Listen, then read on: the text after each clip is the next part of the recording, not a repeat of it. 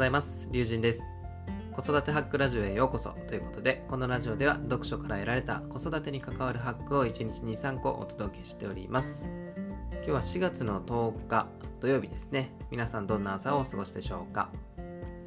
僕は今日ね、午前中仕事なのでもう完全なお休みというわけではないんですけども、まあね、変わらずコツコツやっていきたいなというふうに思っております。今日は何の話をするかというと、読書を続ける3つのコツというテーマで話をしたいというふうに思います。僕は普段からその子育てに関わる本を結構読んで、それを元にねアウトプットしていることが多いんですけども、今日はね、その読書を続けるコツというテーマで少しね、掘り下げていきたいと思います。まず結論からお話ししますと、その3つのコツというのは、暗記しない、全部読まない、必ず行動に移す、この3点ですね。ここをね、深掘りしていきたいというふうに思っております。じゃあまずですね、ちょっとあなたにお聞きしたいんですけども、あなたは今ね、月どれぐらい本を読みますか。で、これってね、いろんな調査結果あるんですけど、至るところからね発表されてて、でそのうちの一つとして、日本人の社会人ですねの平均学習時間は1日6分って言われてます。これもね、結構有名なデータなので、知ってる方もたくさんいらっしゃるとは思うんですけども、これって他の国と比べては圧倒的に短くて、日本はもうなんならね、その勉強しない国って位置づけられてると言ってもね、過言ではないかもしれません。特にその大人が勉強しないっていうことですね。はい、結構ここはやっぱりね、知っておきたいところかなというふうに思います。そして僕もいろいろね、本、子育て本をね特に読んでいるんですけども、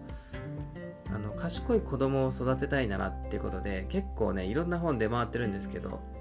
このね根本は変わらないと思ってます。それ何かというと、賢い子供を育てたいなら親が勉強すること、これがね多分必須の条件じゃないかなと、いろんなところに書かれているので、これはね必ずやるべきことじゃないかなというふうに思ってます。どちらかというとそうですね、背中を見せてあげなきゃ普通ね誰もついてきませんよね。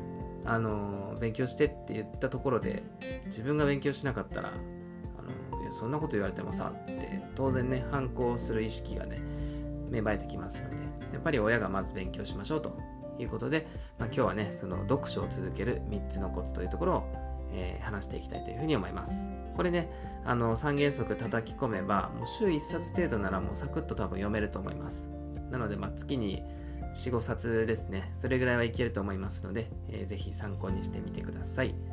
それではね、順番に解説していきますが、まず最初の暗記しないということですね。これもよくね、陥りがちな罠なんですけど、本を読むときって、これ覚えなきゃと思って、結構ね、肩に力を入れて読んでしまうんですよ。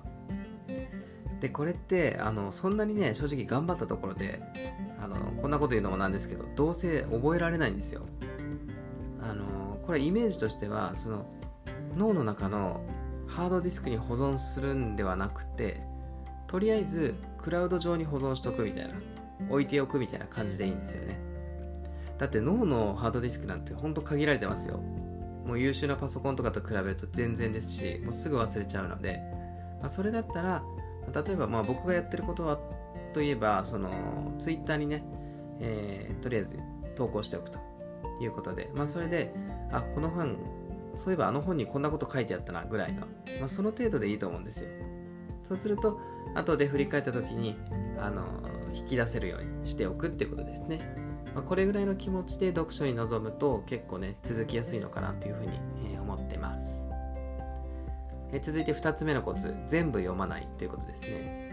これもね、今先ほど言ったような感じで全てを暗記するわけじゃないので、目次を読んで読みたいところだけ読めば全然それでいいんですよ。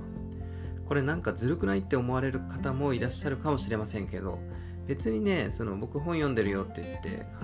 全部読んでる必要ないんですよ。もう本当に自分の好きなところだけ読んで、それをねそこだけをちゃんと切り取っておけばいいので、この思考法を持ってるだけでも結構ね気持ち楽になると思います。なので読書のねスピードがどんどん上がってくると思いますので、ぜひこのね全部読まないというのは意識してみるといいんじゃないかなというふうに思います。そして最後3つ目のコツとしては、必ず行動に移すということですね。これね、本を読んだら何か一つだけ行動に移すということをやってみるといいと思います。これよくその本を読み始めの頃って欲張っちゃって、じゃあこの本から3つ学び取ろ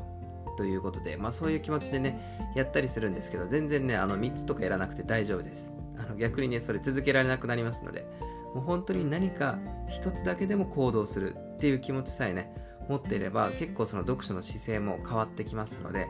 ぜひねここも意識してほしいなと思います。実際その本を読んで行動に移さなければ全く意味がないので、ぜひね何か一つという意識でやってみるといいかと思います。こんな感じで、これであなたも本の虫だよということなんですけど、読書を続ける3つのコツということでいかがでしたでしょうか。総じて言えることとしては、その読書のハードルを下げること、これがね最重要だと僕は思ってます。そしてその親にね読書習慣があれば必ず子供にもいい影響を与えます。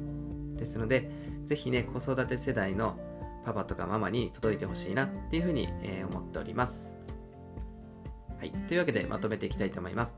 今日は読書を続ける3つのコツというテーマで話をしてみました。振り返っておくと、1つ目に暗記しない、2つ目に全部読まない、3つ目に必ず行動に移すという3つですね。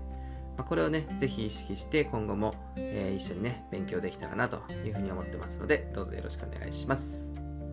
というわけでこの辺で終わりたいと思います。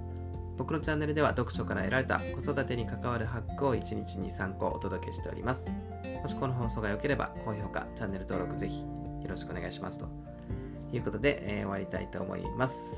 皆さんはねお休みの方が多いかな。僕は午前中仕事をして、午後はね、子供のギターレッスンとかいろいろ遊びたいなと思っております。では皆さんも良い一日をお過ごしください。以上、龍神でした。次の放送でお会いしましょう。バイバイ。